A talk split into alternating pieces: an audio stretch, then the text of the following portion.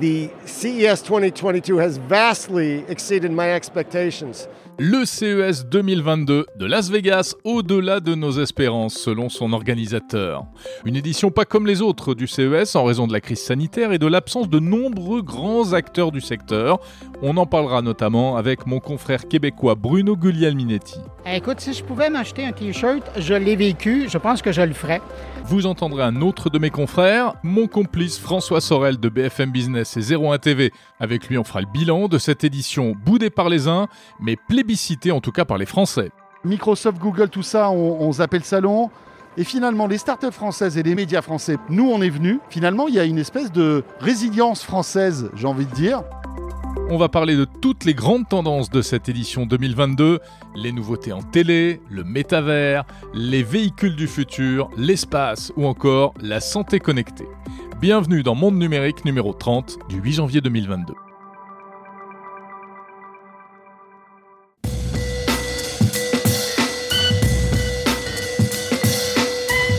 Nous sommes à 8900 km de la France, au milieu du désert du Nevada, dans la ville des casinos, où se tient chaque année le Consumer Electronic Show qui existe depuis une cinquantaine d'années.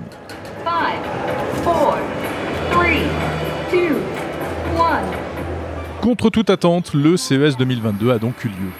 Après une édition 2021 qui était 100% en ligne, le présentiel a repris ses droits, mais jusqu'à la dernière minute, on a craint une annulation, car euh, en raison de la crise sanitaire, eh bien, des grands noms de la technologie ont jeté l'éponge quelques jours à peine avant l'ouverture du salon.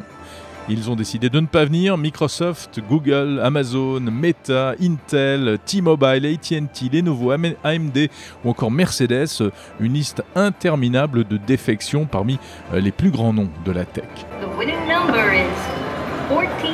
Red. Alors résultat, un CES bien moins fréquenté que d'habitude, c'est vrai, car euh, également beaucoup moins de visiteurs, des allées et des stands clairsemés. L'avantage pour les participants, c'est que c'était bien moins fatigant, Euh, on se bousculait un peu moins que d'habitude.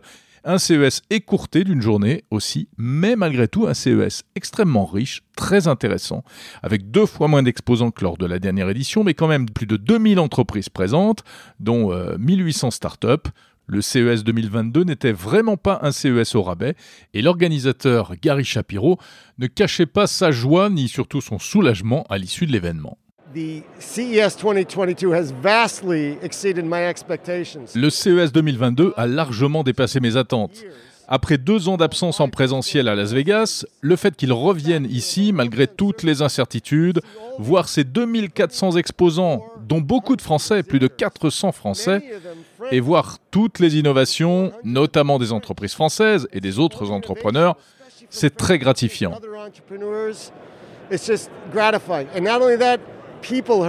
Et en plus, les gens sont venus, ils portent tous des masques, ils sont vaccinés, ils recommencent à vivre leur vie, ce qui est tellement important. And based on the feedback we've Si on en croit les commentaires, nous avons fait le bon choix en maintenant le CES. C'est important pour que l'innovation fasse avancer l'humanité et il est important que nous recommencions à vivre nos vies. Un Gary Shapiro soulagé donc. Son choix de maintenir le CES malgré tout a été couronné de succès. Alors pas mal d'annonces donc sous le soleil du Nevada. Des annonces que je vais essayer de vous résumer euh, thème par thème. Et on va commencer par les télés.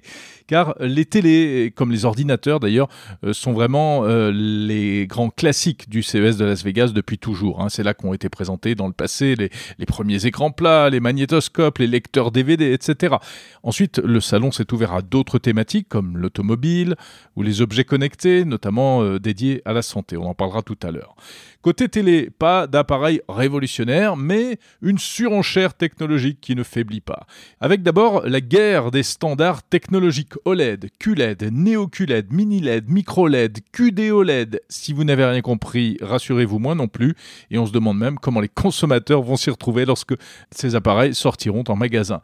Guerre des tailles d'écran aussi. Par exemple, un téléviseur Samsung de 110 pouces, ce qui fait 280 cm de diagonale, à technologie micro-LED. Et chez son concurrent LG, le plus grand écran OLED de 97 pouces, 246 cm.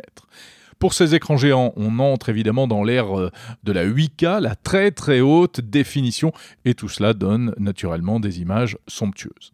Derrière, il y a aussi des enjeux industriels, par exemple Samsung qui ne fabriquait pas jusqu'à présent de téléviseurs OLED, technologie monopolisée par son concurrent LG, eh bien, a dévoilé un écran Quantum Dot OLED, euh, proche de l'OLED, donc euh, une espèce de cousin germain, tout cela pour tenter de reprendre des parts de marché sur ce secteur très concurrentiel. Chez Samsung, on s'intéresse aussi au nouveau phénomène des NFT. On en a déjà parlé dans les précédents épisodes de Monde Numérique, les Non-Fungible Tokens, ce système basé sur la blockchain qui permet d'authentifier notamment les œuvres d'art. Alors, il y aura bientôt, dans quelques mois, un téléviseur Samsung taillé pour les NFT, sur lequel on pourra admirer des œuvres en NFT et également en acheter grâce à un partenariat avec une place de marché NFT qui s'appelle Nifty Gateway. C'est une première mondiale. Parmi les petites nouveautés qui ont retenu inévitablement l'attention des geeks et des journalistes, on peut citer aussi ce projecteur vidéo, euh, c'est Samsung toujours, hein. il s'appelle le Freestyle, il ressemble à, euh, il est cylindrique, il ressemble à une espèce de petit euh, bidon, c'est un, design assez différent de ce qu'on fait d'habitude, mais plutôt élégant, et c'est un appareil assez musclé, Full HD, avec une enceinte intégrée et il peut même, ce petit projecteur freestyle, se transformer en lampe connectée dont on change euh, à volonté la couleur d'éclairage. Dans cet univers de la télévision, un gadget n'est pas passé inaperçu.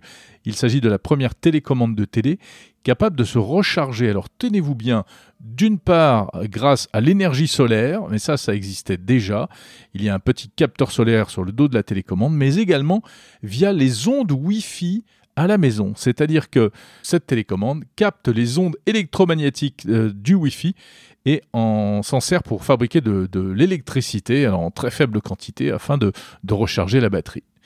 Sinon, côté écran encore, on a été euh, séduit par un appareil étonnant, toujours chez Samsung, un grand écran de 55 pouces, incurvé et qui est capable ensuite, en plus de pivoter. Donc à l'horizontale, vous avez un formidable espace d'affichage pour notamment du gaming, le jeu vidéo, et si on le bascule en vertical, eh bien on se retrouve avec une surface d'affichage euh, étonnante, un peu euh, enveloppante comme ça pour par exemple du télétravail. On peut afficher toutes sortes de, de tâches dans différentes fenêtres.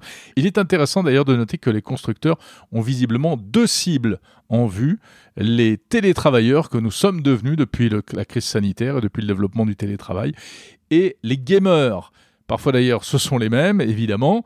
Le gaming, le jeu vidéo est aujourd'hui un, phénomène de masse qui touche euh, toutes les générations. Et les consommateurs souhaitent avoir des écrans qui servent à tout cela à la fois, à travailler dans d'excellentes conditions et à jouer également dans de très bonnes conditions. Bon, sinon, si vous avez suivi un peu euh, par ailleurs hein, les annonces du CES, vous avez peut-être entendu parler également de, ces lunettes euh, cinéma chez le fabricant chinois TCL. Euh, alors, ça existe déjà, des lunettes dans lesquelles on peut regarder des films, hein. mais là, ce sont des lunettes équipées de petits écrans OLED, donc il y a une excellente qualité d'image. Et en fait, quand on chausse les lunettes, on se retrouve comme si on était dans une salle de cinéma avec un immense écran devant les yeux et avec des, lunettes qui sont malgré tout assez légères grâce à un système de projection projection euh, par le haut euh, qui permet d'avoir euh, quelque chose de très facile à porter.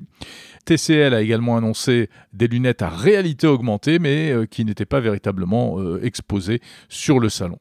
Enfin, mon coup de cœur, toujours en matière d'écran, c'est un, un, écran assez incroyable car il s'agit d'un écran entièrement souple. Imaginez une sorte d'affiche d'à peine 1 mm d'épaisseur qui est en fait un écran entièrement souple. On peut le tordre dans tous les sens, beaucoup moins fragile que visiblement les écrans OLED qui ont déjà été euh, présentés hein, euh, au CES de Las Vegas les années précédentes, mais qui devaient être enfermés dans des boîtiers et puis sur des supports pour euh, les protéger. Là, c'est très flexible, ça nous vient de Taïwan, c'est assez étonnant, la définition d'image n'est pour l'instant pas très très bonne, mais la marque en question, qui s'appelle Panel Semi, euh, promet de travailler sur un modèle 4K, donc euh, haute résolution pour l'année prochaine. Attention, ce petit écran coûte quand même à ce jour la bagatelle de 20 000 dollars. Il y a un mot qui était à l'honneur au CES 2022 de Las Vegas, métavers, affiché en grand sur de nombreux stands même si c'était surtout, avouons-le, pour attirer le regard. Car c'est le mot à la mode, métavers, métaverse. Hein. Vous savez, cette notion euh, qui recouvre beaucoup de choses en fait. Hein. L'idée d'un monde parallèle, virtuel, etc. Euh, quand on pense métavers, on pense d'abord réalité virtuelle. Et eh bien justement, à cette occasion, on a pu voir euh, une filiale de Panasonic qui s'appelle Shift Hall qui présentait des lunettes de réalité virtuelle d'un nouveau genre car assez légères. les Megan X qui qui coûteront quand même la bagatelle de plus de 800 dollars, des lunettes rondes qui permettent de s'immerger dans un univers virtuel, et c'est pas tout également des accessoires, par exemple une sorte de micro pour pouvoir converser de manière euh, discrète et en respectant l'intimité, c'est-à-dire qu'avec cette grosse boîte qu'on se fixe devant la bouche, eh bien, on peut se faire entendre euh, des autres personnes dans le monde virtuel sans être écouté par les personnes du monde réel. Voilà donc le monde qu'on nous prépare. Et ce n'est pas tout, pour vous immerger dans le métavers, vous pourrez aussi, dans le futur, eh bien, euh, vous euh, équiper d'une combinaison retour haptique pour sentir euh, toutes sortes de sensations lorsque l'on touche d'autres personnes, par exemple, ou encore pour ressentir le froid, le chaud, etc. Le métavers, ce sont aussi des choses beaucoup plus orientées vers le business, le B2B, les entreprises, avec notamment des plateformes de création de métaverse. Ce qui laisse d'ailleurs entrevoir un petit peu ce qui est en train de se passer. Dans cette histoire de métavers, les premiers qui risquent de gagner de l'argent, ce sont toutes les agences et toutes les entreprises qui vont fournir des solutions de métavers, de, c'est-à-dire euh, d'univers en réalité virtuelle aux entreprises qui seront intéressées pour se jeter dans l'aventure. Alors le métavers, donc beaucoup de promesses, un peu de bullshit aussi comme on dit, hein, des, des, bêtises, un peu de, poudre aux yeux, euh, pas encore grand-chose de concret, mais n'empêche, c'est peut-être le début d'une histoire qui, en tout cas, eh bien, pour l'instant, fait plutôt rêver.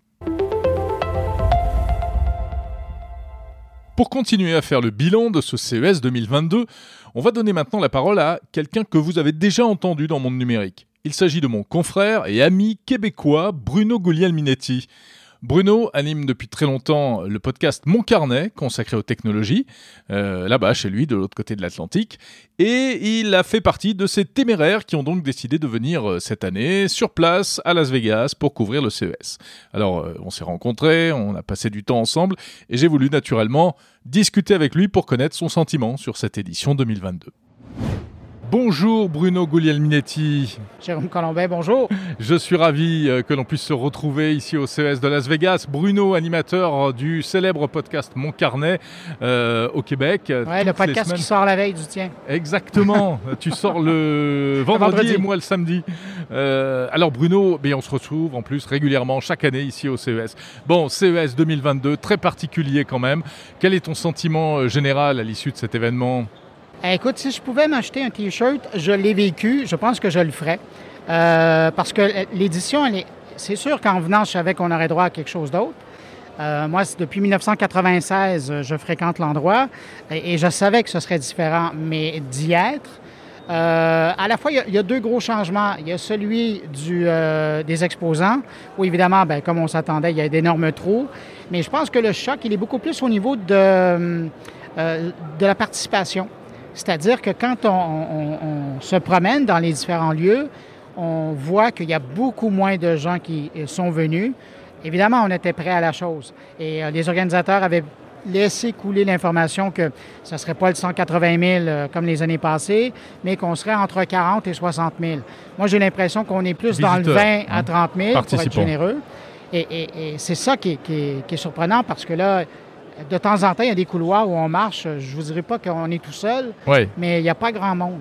Bah, ce qui n'est pas désagréable, il faut bien l'avouer. Non, hein. c'est ça. Oui, ben non. Et, puis dans le contexte sanitaire, de, pouvoir être avec de, la place, d'être pas euh, épaule à épaule, coude à coude, c'est sûr que c'est bienvenu. Mais ça, c'est surprenant. Et puis, il y a un petit côté, il y a des endroits qui sont plus peuplés que d'autres. Bon, Eureka Park, par exemple, euh, euh, c'est presque comme d'habitude, presque. Oui, Eureka Park, c'est là où il y a toutes les startups euh, et puis les, les petites Dans le Venetian Expo, là, pour vous situer géographiquement.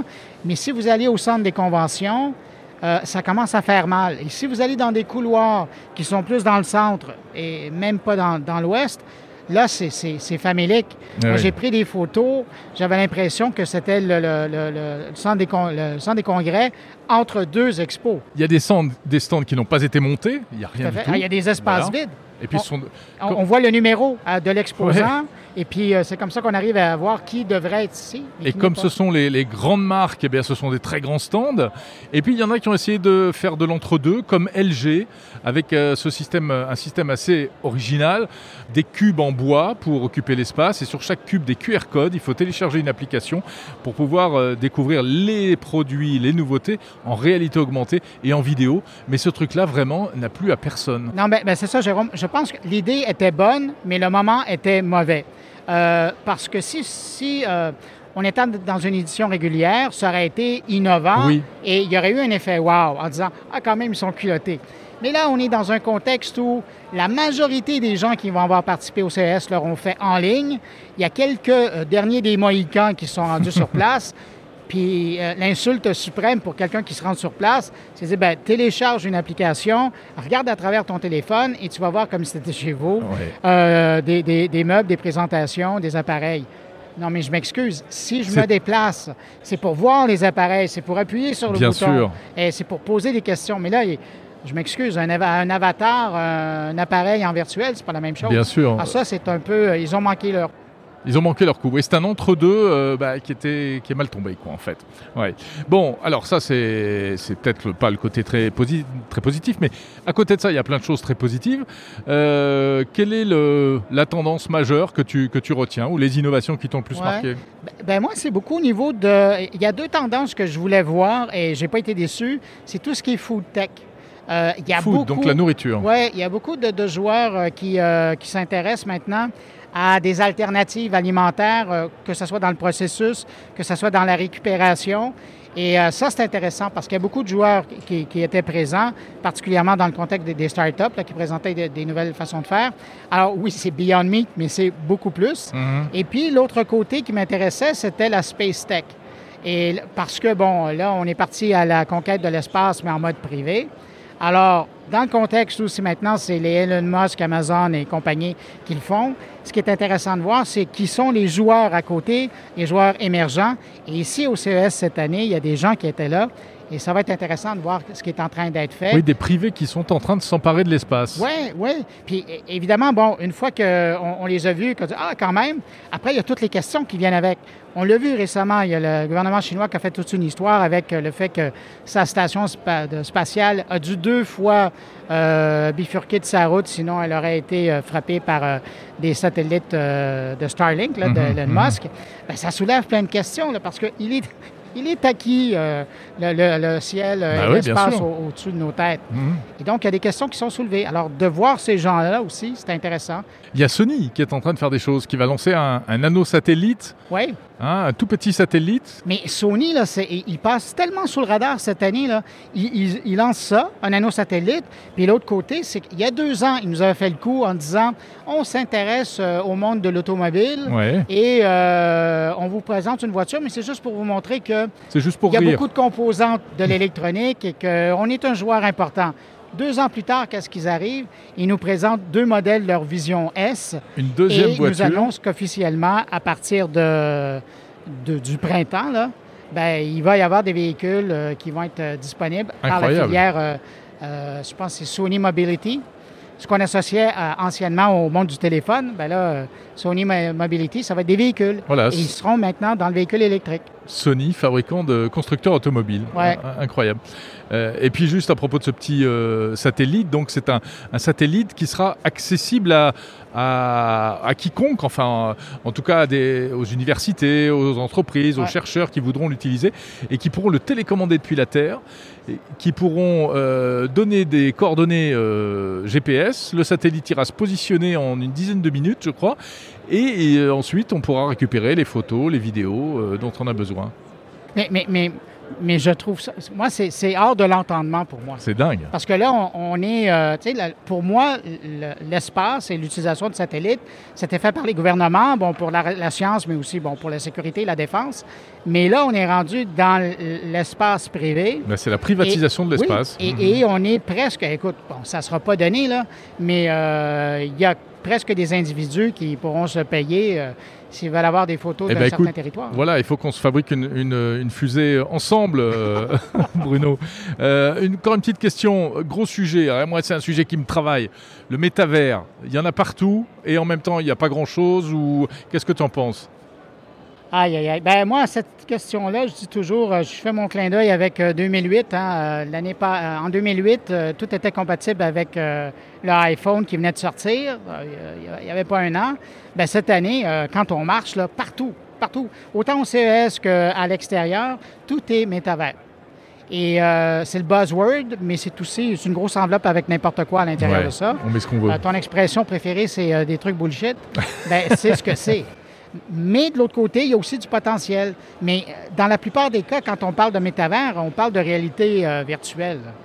Euh, après, des vrais métavers comme il en existe, euh, Roblox ou ce que Facebook est en train de faire, ben ça, c'est autre chose, c'est plus complexe. Bien sûr. Mais c'est sûr que ça va être l'avenir de, de ce qu'on connaît aujourd'hui comme étant l'Internet.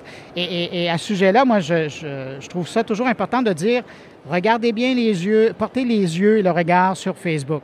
Oui. Parce que s'ils ont raté à l'époque leur arrivée dans les OS pour les téléphones euh, intelligents, ils ne veulent pas rater prochaine, euh, le prochain virage de l'Internet et ils veulent devenir le standard par défaut de ce que la- sera la nouvelle plateforme ou le nouvel OS de l'Internet. Et ça, fait. ça va passer par le métavers. Alors, Facebook, on sait qu'ils ont déjà investi des milliards, mais il y a encore beaucoup de milliards en banque qui vont servir à, à faire une offensive importante pour devenir le joueur incontournable là-dessus. Et ce sera le lieu par lequel on passera pour accéder à l'information, se divertir. et- Ils ouvrent la voie. Bon, là, ils, parlent quand- ils partent quand même un peu avec des pieds de plomb, hein, avec euh, beaucoup, beaucoup de casseroles, euh, voilà, qui risquent de peut-être un petit peu leur compliquer les- la tâche. Mais Ah, euh, Ils changeront de nom en fil de cours. tiens, c'est une bonne idée. On devrait Ben leur oui, suggérer. ouais, genre genre Mais méta. pourquoi méta. pas Ils pourraient s'appeler, oui, Meta. Ouais, ça serait bien. Méta, mettons. Eh Ben voilà, Ouais. Hein, mettons Meta, on va leur suggérer ça. Merci beaucoup Bruno, Ben, c'était un plaisir euh, et un privilège de t'avoir dans Monde Numérique. Je te laisse euh, reprendre l'avion pour repartir vers euh, euh, le nord de l'Amérique, hein, Oui, dans le froid, la neige. dans le froid, la neige au Québec, tandis que moi je repars vers l'est où il y a, je te rassure, également du froid et probablement bientôt de la Et, neige. et moi, je te souhaite beaucoup de négativisme pour te rendre jusqu'à chez toi. Oui, il faut, c'est vrai que le mot positif devient négatif dans ce contexte de Covid. Merci beaucoup, Salut. Bruno Guglielminetti.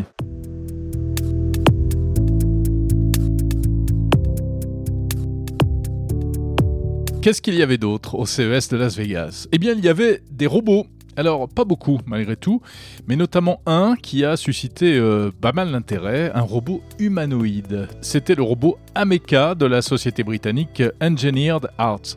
Un robot de la taille d'un être humain, euh, avec une peau toute grise, ce qui est déjà assez étrange, euh, et de vraies expressions de visage, enfin des tentatives d'expression. Il pouvait sourire, tourner la tête, fixer plus ou moins son regard. Évidemment, donc c'était très intrigant, un peu dérangeant aussi. C'est ce qu'on appelle la vallée de l'étrange la vallée dérangeante. hein. Euh, cette théorie euh, selon laquelle, eh plus un robot androïde ressemble à un être humain, et plus euh, ses imperfections nous paraissent horribles et, monstrueuses. En tout cas, si vous voulez voir à quoi ressemble ce robot Ameca, et d'ailleurs tout ce dont je vous parle cette semaine, vous trouverez, notez-le, des images et des vidéos sur la page de cet épisode sur le site mondenumérique.info.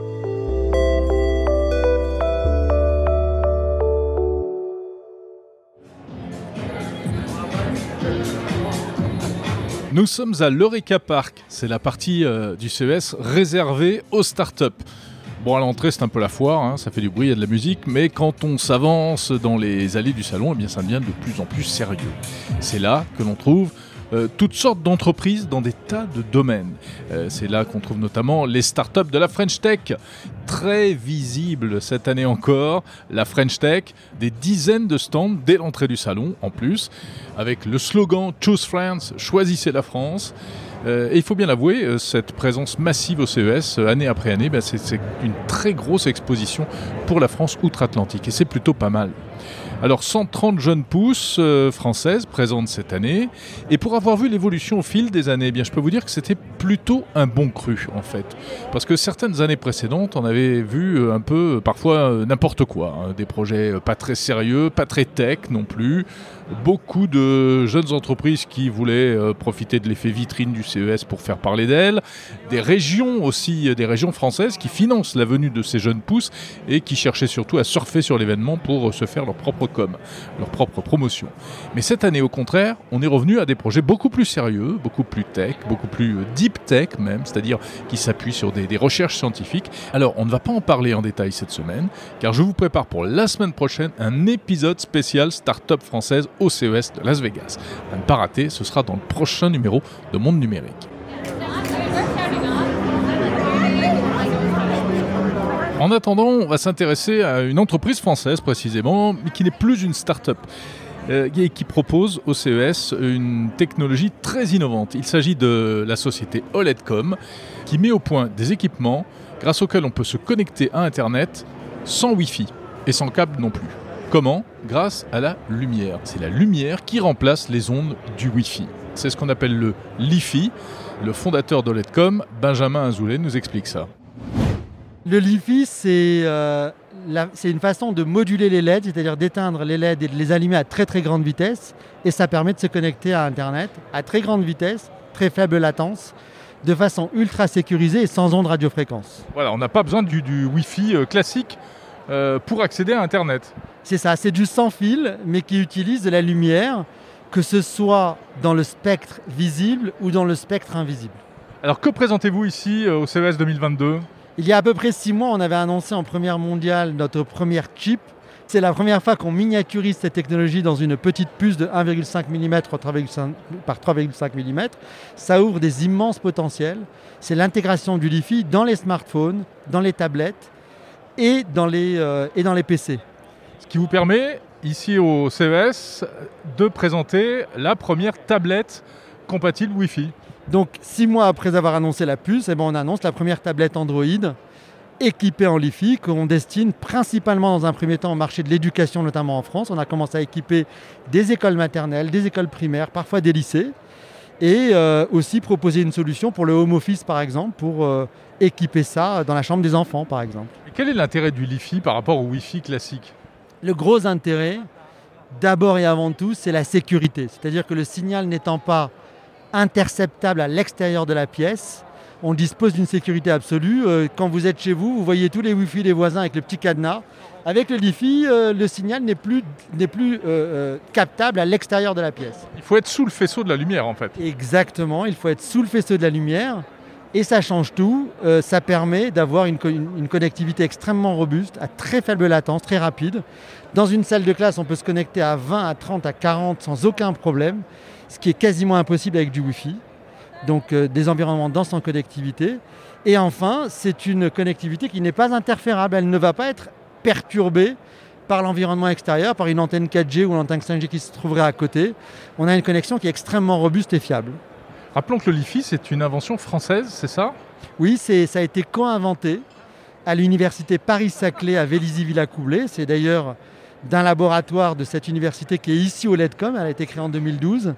Et petit à petit, on, on- a développé la technologie. On a 32 brevets aujourd'hui. On est financé par euh, le CNES pour faire des applications spatiales. Euh, la défense française et américaine s'intéressent à la technologie. Et euh, on a également les applications, j'allais dire, civiles, duales, comme par exemple euh, l'éducation et, et, euh, et- et le home office. Alors malgré tout, euh, j'imagine que ça représente un, un surcoût de mettre cette technologie qui n'est pas encore très euh, répandue dans un appareil comme ça. Euh, cette tablette par exemple, elle coûte combien? Alors cette tablette pour le grand public, elle va coûter 400 euros. Ce qui est un petit peu plus cher que le Wi-Fi, mais malgré tout, euh, c'est une tablette qui est faite sur mesure, qui a été renforcée au niveau de la longévité de sa batterie, avec un très bon processeur Mediatek. On a quand même un produit de grande qualité, avec le Li-Fi intégré, avec une jolie coque. Bon, on commence à se rapprocher quand même d'un prix qui est réellement raisonnable pour le grand public. Merci Benjamin Azoulay. Merci beaucoup. Au CES, beaucoup d'innovations françaises également dans le domaine de la santé, où les Français sont particulièrement en avance. Avec par exemple le nouveau produit de la société WeThings. Le body scan. On connaît les PES personnes de WeThings et il s'agit là d'un PES personne, mais extrêmement évolué. C'est une véritable station médicale en fait qui a été euh, dévoilée. Un PES personne qui peut euh, surveiller votre santé cardiovasculaire, euh, qui est capable de faire un électrocardiogramme simplement en posant les pieds sur ce PES personne et qui peut même, explique le constructeur WeThings, eh bien, détecter des, des neuropathies et des diabètes de type 2 ou en tout cas les signes précurseurs du diabète de type 2. Alors c'est une vraie, un vrai petit bijou de, technologie, euh, WeThings qui est particulièrement en avance depuis, euh, qui a pris beaucoup d'avance hein, au fil des années dans ce domaine de la santé connectée. C'est un produit qui va sortir au second semestre 2022 au prix d'environ 300 euros. Autre entreprise française spécialisée dans les objets connectés pour la santé, la société Barracoda. La spécialité de Barracoda, c'est la salle de bain. Et au CES, eh bien l'entreprise présente plusieurs nouveautés que nous détaille son fondateur, Thomas Serval. Depuis maintenant 7 ans, Barracoda Daily Health développe des objets connectés autour de la, salle de bain et surtout de la prévention en santé. Et donc on s'intéresse particulièrement euh, à des métriques ou des, éléments autour du corps humain qui permettent d'éviter d'avoir des maladies ou de les prévenir. On avait commencé par les brosses à dents et maintenant, avec B-Balance, on est capable de suivre non seulement le poids, mais aussi l'équilibre et de prévenir euh, des problématiques de chute ou de permettre de faire de la rééducation. Donc ça prend la forme d'un tapis de bain. Et en fait, sous ce tapis de bain, d'une manière invisible, on mesure euh, en permanence votre poids et euh, on a une, une, sorte de cartographie de la pression de vos pieds sur cette surface. Et la cartographie c'est des pieds, ça donne d'une manière unique ce qu'on appelle le footprint, hein, donc en fait, vos données et votre poids ne seraient pas mélangés avec une autre personne dans la salle de bain, parce qu'on vous reconnaît vous. Et ça les donne au cours du temps, ce qui permet de détecter des tendances importantes, perte de poids de plus de 5% ou de 10%, qui sont, les signes d'une maladie, ou euh, des problématiques de prise de poids, ou des problématiques de pied diabétique, ou des problématiques de perte de l'équilibre qu'on peut détecter par l'évolution du centre de gravité. Tout ça, c'est des nouvelles jeux de données qui, dans une salle de bain connectée, vont vous permettre euh, de transformer votre salle de bain, qui est un lieu de détente et de vie privée, en aussi en ce qu'on appelle un Digital Health Studio, donc un, outil de prévention au service de votre santé. C'est un produit qui vient compléter euh, un autre équipement que vous avez mis au point il y a déjà quelques temps, qui est un, miroir euh, connecté intelligent avec une caméra. ça, ça sert à quoi?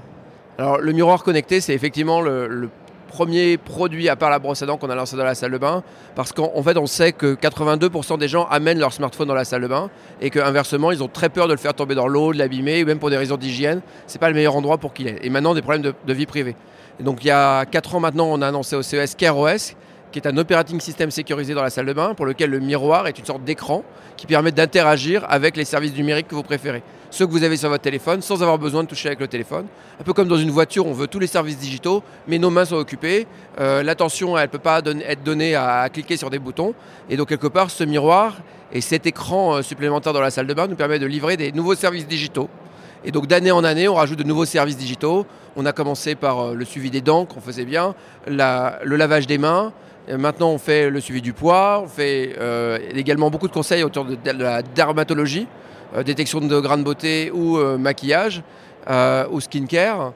Et puis là, on a montré pour la première fois également des, outils pour détecter le stress, les problèmes d'yeux et le rythme cardiaque. Et puis un autre produit dévoilé cette année aussi à Las Vegas, au CES, c'est un thermomètre qui a une particularité, il se recharge tout seul. Oui, alors depuis quelques années, avec Barracoda, on est des innovateurs. On a une trentaine de brevets, même plus, euh, autour des objets connectés dans la santé. Et on sait que le premier pain point pour les, objets connectés, c'est qu'il faut les recharger. Quand vous avez une brosse à dents et qu'elle est manuelle, vous n'avez pas besoin de la recharger. Quand vous avez euh, la plupart des objets du quotidien, ils n'ont pas besoin d'être euh, connectés au courant. Et donc, on a essayé d'imaginer quels seront les objets très utiles sur lesquels on n'a pas besoin de changer les piles. Et donc, il y avait ce fameux thermomètre qui était à l'origine avec du mercure, qui est un truc très polluant, qu'on devait agiter pour pouvoir euh, remonter et mesurer la température. Et puis maintenant, on est passé aux thermomètres digitaux qui durent quelques années. Comme on s'en sert pas tous les jours, euh, la batterie elle est souvent morte et quand on a besoin, il ne marche pas.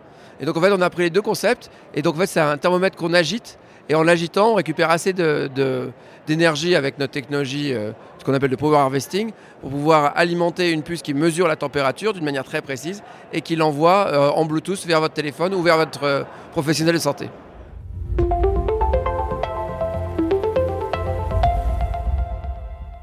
Alors les objets connectés pour la santé, ce n'est pas seulement pour les humains, c'est aussi pour les animaux. Et au CES de Las Vegas, la société française Invoxia a présenté son nouveau collier connecté pour chiens. Explication de Rémi Bader d'Invoxia. C'est notre deuxième génération de colliers euh, pour animaux. Et euh, celui-ci euh, propose cette année, grâce à un nouveau capteur, la possibilité de monitorer, de suivre l'activité cardiaque de votre chien. Lorsque votre chien est au repos, nous allons prendre le, le rythme cardiaque, donc plusieurs fois par jour, et ça va nous permettre de suivre l'évolution de ce rythme cardiaque dans des conditions similaires d'un jour sur l'autre, et ainsi détecter d'éventuelles conditions, d'éventuelles pathologies. Alors comment ça marche un petit peu techniquement? Parce qu'un chien, c'est pas un être humain, euh, il y a plein de poils, euh, c'est facile de détecter les, la fréquence cardiaque et des choses comme ça? Alors non, ce n'est pas facile. Et l'intégration, c'est-à-dire euh, le, fait d'utiliser le composant et de le mettre dans une mécanique, dans un collier en fait, a été assez compliqué. Donc c'est un radar de 60 GHz qui va mesurer en fait le déplacement de la peau à sa surface euh, et ça va nous permettre de voir en fait le battement euh, de, la veine et donc avec euh, quelques traitements d'intelligence artificielle par-dessus, nous permettre d'obtenir le, rythme cardiaque. C'est différent par exemple d'une montre qui détecte le rythme cardiaque chez l'être humain grâce à la lumière, je crois. Tout à fait. En fait, la grosse différence, c'est les poils. entre un humain qui a pas de poils ou un petit peu de poils à l'endroit où on va détecter, typiquement au poignet, on est capable de de regarder avec de la lumière le déplacement de la peau, euh, ce qui n'est pas possible évidemment sur un chien où là il y a toute une épaisseur de poils euh, qui va empêcher de faire cette mesure. Alors que le radar en fait euh, va pouvoir passer à travers ces poils, c'est une transparence pour lui ces poils, il va pouvoir donc mesurer le mouvement de la peau. Voilà, et si ça vous intéresse, sachez que ce collier pour chien de Invoxia va être commercialisé aux États-Unis au prix de 99 dollars, plus un abonnement de 13 dollars par mois. Ça sortira en Europe, mais on n'a pas encore les prix en euros, ça devrait être évidemment à peu près dans le même ordre de prix. En voiture, en voiture maintenant, euh, et en voiture pour le futur, la voiture, il y en a chaque année au CES de Las Vegas. Il y a même des voitures qui volent. Alors bon, elles n'ont pas vraiment le droit de voler, mais enfin, elles sont au moins exposées, comme par exemple ce taxi volant de la marque japonaise SkyDrive qui était présenté euh, cette année. Les visiteurs se sont régalés à essayer de s'installer à bord. Un quadrimoteur électrique euh, à hélice monoplace, un concept de taxi volant du futur en fait. c'est un, c'est un prototype fonctionnel en réalité, qui a fait ses premiers essais et qui a même eu qui a reçu l'autorisation de voler au Japon. Pour l'instant avec un pilote et à partir de 2030, la marque espère bien pouvoir le faire voler tout seul en mode autonome. Il faut savoir que plusieurs pays, hein, euh, de nombreux pays d'ailleurs, y compris la France, euh, travaillent sur, euh, avec Airbus sur des projets de voitures volantes. Sinon, il y avait aussi des bonnes vieilles voitures à l'ancienne qui roulent sur la Terre avec des roues au CES de Las Vegas. L'attraction, c'était sur le stand de BMW avec un magnifique véhicule capable de changer de couleur. Alors, de quelle manière? Eh bien, en fait, euh, la carrosserie était recouverte d'un film électronique euh, utilisant la technique de l'encre électronique, hein, e-ink, euh, que l'on connaît bien sur les, dans les liseuses. Et ainsi, on pouvait faire varier les couleurs, mais dans une palette de gris uniquement, avec des motifs aussi, c'est très joli, même s'il n'y a pas véritablement de projet de commercialisation. Il y aura peut-être des applications, notamment dans la publicité, mais on n'est pas prêt de pouvoir acheter une voiture dont on changerait la couleur au gré de nos envies, bleu, rouge, jaune, juste en appuyant sur un bouton.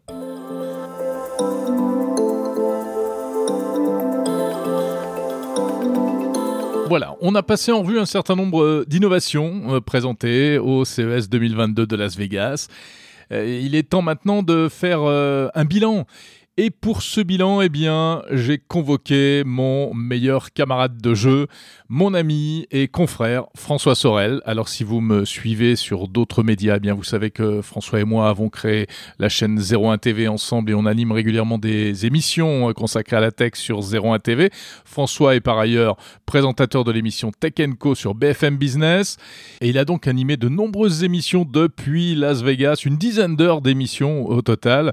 Et alors que les grands médias américains, qu'il s'agisse des médias généralistes ou spécialisés, étaient absents cette année, eh bien les Français y étaient et ont assuré une couverture quotidienne de cet événement à Las Vegas. C'est donc de ça dont on parle, notamment tout de suite avec François. Bonjour François Sorel. Bonjour Jérôme Colombin, mais quel honneur d'être dans Monde Numérique. Mais François, je suis ravi de te recevoir oui. dans ce podcast. On est très proches, bien sûr. Euh, on s'interviewe aussi un peu euh, mutuellement, euh, de manière régulière.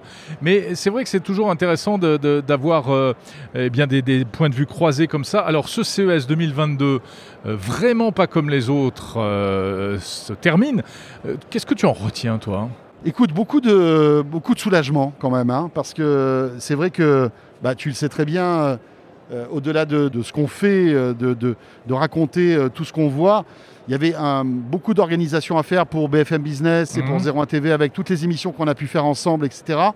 Donc un sacré soulagement parce qu'on y est arrivé et euh, voilà, il y a eu des moments de Mais stress. pas gagné. Donc voilà, ça c'est l'aspect, on va dire, logistique. Mais après, c'est voilà, c'est un, c'est un CES euh, un peu rassurant parce que c'est vrai que l'année dernière, on, était en mode virtuel, c'était euh, inintéressant. On avait essayé de s'y intéresser, mais bon, voilà, depuis Paris, avec euh, devant son écran, ça n'a pas marché.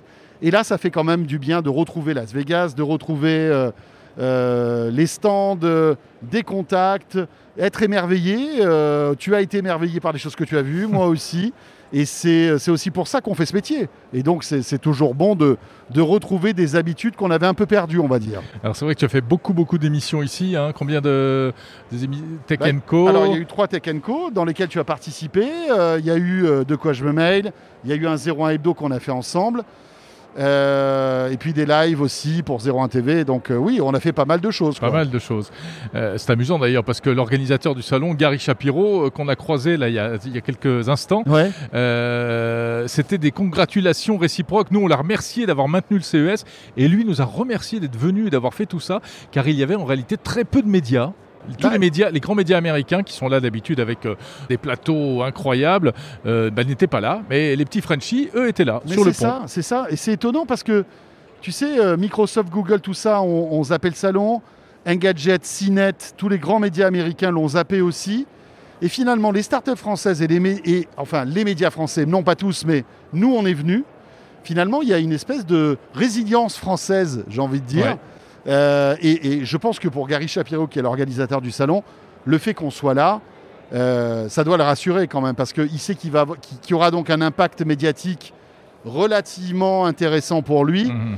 Et, euh, et voilà. Et bon, en fait, il y a une espèce de d'entraide finalement. Tu vois, Ah oui, l'un a besoin de l'autre et l'autre du- a besoin de. Voilà, on a tous besoin de l'un des uns des autres. C'est du win-win. Et puis il y en a qui ont besoin de nous et on a besoin d'eux aussi. Ce sont les, les start-upers de la French Tech, euh, toujours aussi présents, toujours aussi. euh, euh, ils ont la niaque, Ouais. ils sont très visibles. Ils en veulent. C'est vrai que le CES c'est important aussi pour les Français. hein. C'est très connu en France finalement le CES. Bah, le CES, oui. Et puis aujourd'hui, quand tu es une start-up et que tu es prête à commercialiser ce que tu, ton service ou ton objet, euh, etc., venir au, au CES, c'est t'ouvrir aux US. En plus, il y, a tout- il y a plein de, de- de systèmes d'accompagnement. La French Tech, Business France. Aujourd'hui, les startups sont très très bien accompagnées hein, Mhm. en France. Euh, et, euh, et donc, voilà, quand tu, quand tu arrives et que tu es convaincu d'avoir un bon produit, le fait de le présenter à des Américains, au monde entier, finalement, c'est génial. Et je pense que les Français ont compris ça, tu vois. Alors il y a un secteur, François, dans lequel les Français excellent particulièrement, c'est ce qu'on appelle la medtech, toutes les technologies appliquées à la santé, au bien-être et à la médecine. Et euh, donc tu as animé pas mal d'émissions, et je crois qu'il y a deux, trois trucs qui t'ont tapé dans l'œil précisément. Oui, et euh, alors on va pas parler des WeSix, des Barracoda, etc., qui sont des, des- sujets voilà, qu'on a évoqués. Mais moi, j'ai vu deux, startups au CES Unveiled qui m'ont bluffé euh, parce que je trouve que la, la MedTech, va être, c'est vraiment une lame de fond. Toi, tu, tu crois beaucoup au métaverse, j'y crois aussi beaucoup. Mais la MedTech, je, je pense que la, la, C'est plus la- concret. la technologie au service de la médecine va nous permettre de, de- de vraiment d'avancer sur plein de pathologies, de gagner peut-être même en espérance de vie, de prévenir des maladies.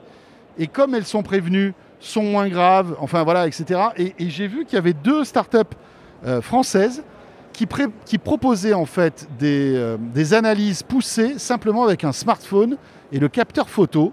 C'est le cas euh, notamment de Quantic.io qui simplement, euh, en te mettant en selfie sur ton, sur ton smartphone ou sur ta tablette, arrive à détecter ton, ta fréquence cardiaque. Ah ouais. Simplement en, en- en fait, en filmant ton visage.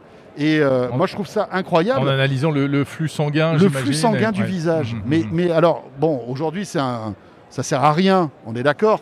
Mais imagine demain, tu arrives chez ton médecin, le temps que tu vas gagner, tu arrives en salle d'attente, tu, passeras devant euh, une batterie de, de- d'écrans ou enfin ou de capteurs, et en fait, le médecin recevra automatiquement euh, bah, tes constantes, en fait, sans que tu aies à faire quoi que ce soit. Je trouve que c'est génial. La boîte s'appelle quantique.io.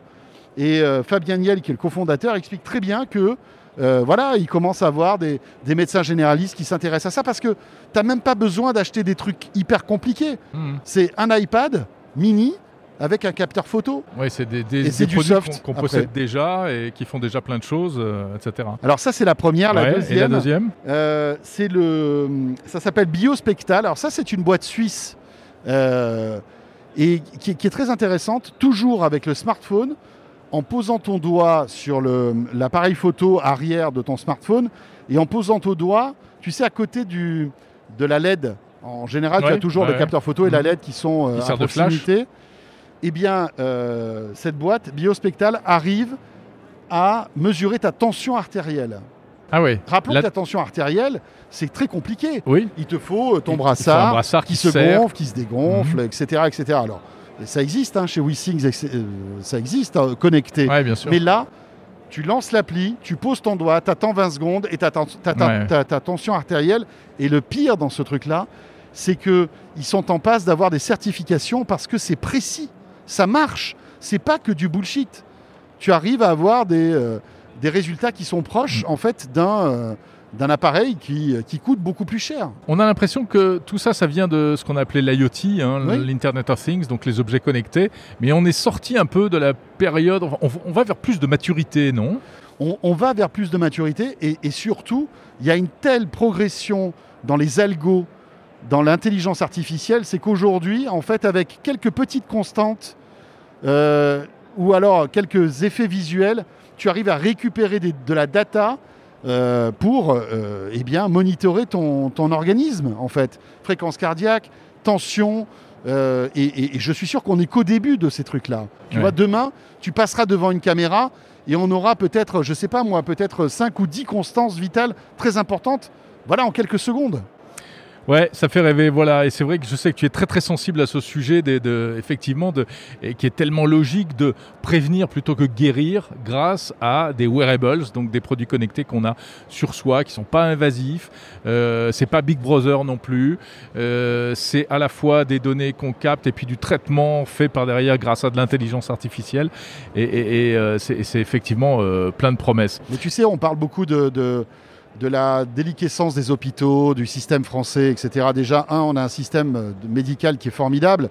Et puis deux, c'est peut-être grâce à, à tous ces objets légers, à ces innovations technologiques, qu'on sauvera l'hôpital français peut-être. Et qu'on pourra alléger effectivement euh, certaines sûr. charges, bon, à condition qu'un maximum de personnes jouent le jeu.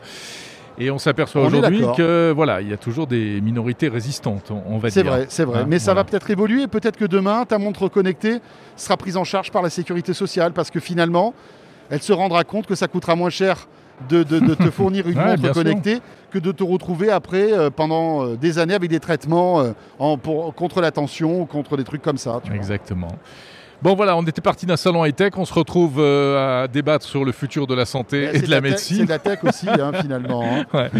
Merci François, Merci, merci, pour ce... Ça fait tellement drôle de t'interviewer, d'être dans la position du poseur de questions. Ben oui, ben oui. Et on moi, ça renvoie- moi, je suis très fier d'être dans ton podcast, sincèrement. C'est un grand plaisir et on renvoie évidemment vers toutes les émissions qu'on a, qu'on a voilà. euh, tournées en direct, enregistrées, Business, etc. 01 TV, etc. Si, euh, voilà. Et puis Jérôme a participé à toutes les émissions, donc vous pouvez pas le rater. hein. voilà. Allez, salut. Salut. on rentre à Salut, Paris. salut. Ciao, bye.